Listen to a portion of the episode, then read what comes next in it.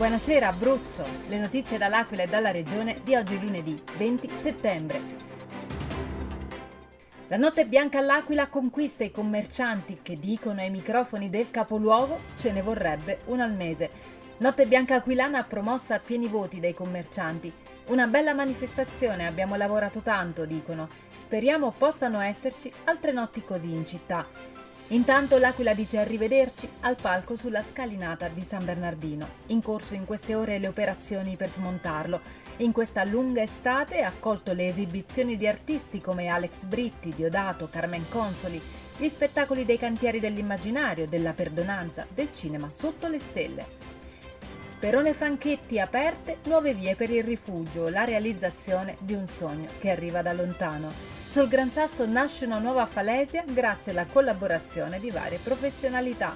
Il videoracconto dell'inaugurazione della nuova palestra del Franchetti di Francesca Marchi.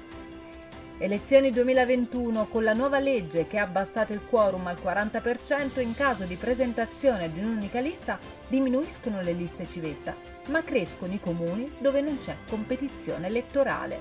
L'approfondimento di Naval Francesco Litterio. Dominos Group all'Aquila la masterclass per imprenditori in risorse umane, finanza e controllo di gestione. 24 e 25 settembre, tutto pronto per la masterclass intensiva di Dominus Group, dedicata agli imprenditori e alle aziende per migliorare i risultati delle imprese e le loro performance. Disponibili ancora 5 posti. Uno sguardo al meteo, con le previsioni di Meteo Aquilano. Martedì cielo poco nuvoloso, instabilità verso il Gran Sasso.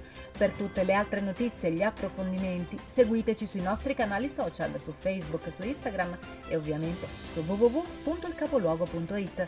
Buona serata da Eleonora Falci e dalla redazione del Capoluogo.